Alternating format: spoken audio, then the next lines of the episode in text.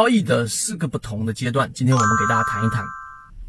每个人在交易过程当中，他会有不同的阶段，我们把它分为四个不同阶段。第一个阶段就是蛮干，蛮干阶段的人的特点，基本上就是我们说小白进入市场里面的有两个特点，第一就是不贪，第二就是不怕。大家可以对比四个阶段，不贪是指你在交易过程当中，然后三个点、五个点获利马上卖掉，我不贪嘛，对不对？结果你就会碰到像我们圈子里面所提到的春风动力呀，对吧？我们所提到像七幺二啊，一波上去，你完全就错失掉了一波大利润。第二个就是不怕，以前我的一个呃很接近的一个亲戚在交易过程当中就问我说，哎，这个个股你为什么把它给卖掉了？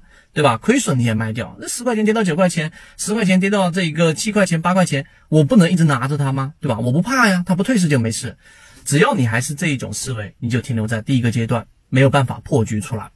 第二个阶段呢，随着很多交易者，对吧，不断不断的亏损，那最后他会有一个改变，就是要进行摸索阶段，发现是不是有方法。然后在市场里面在不断的去摸索，这个时候呢就开始接触到一些概念，这个我们在圈子里面后面会给大家去做一个基础的打牢。就是有人问我啊，在圈子里面反馈说，哎呀，很多基础内容我都不明白，就听不懂缠论。那好，我们就后面给大家去做一个呃专栏或者说一个普及的过程，就是常规的什么叫头肩顶呢？什么叫头肩底呀？技术分析里面的基础你要打牢。那成交量怎么去看呢？均线怎么去看呢？我们不是去讲概念，而是去讲实践。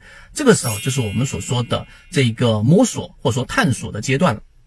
第三个阶段，就随着摸索和探索逐步逐步形成的过程当中呢，你要开始去冒风险的阶段。哎，第三个阶段怎么是冒风险的阶段呢？很多人会认为只要在探索到后面就一定会有大成，其实并不是。所谓的探索阶段呢，就是我们找模式，而探索阶段到后面就开始要尝试风险了。为什么呢？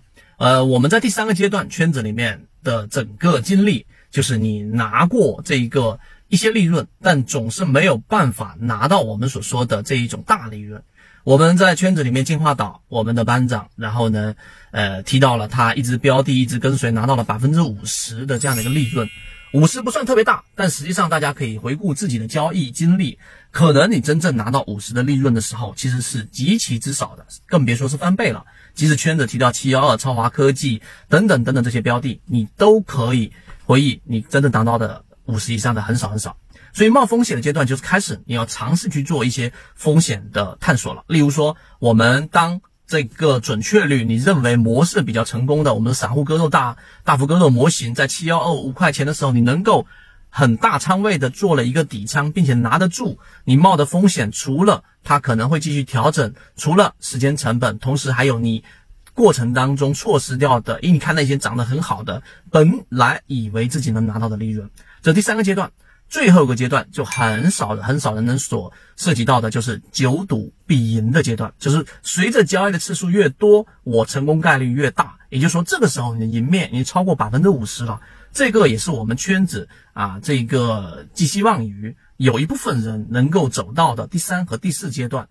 你会对自己模式很自信，你会知道一个事情：只要我交易的次数越多，我的成功率越大。因为这个时候你赢面大于百分之五十了嘛。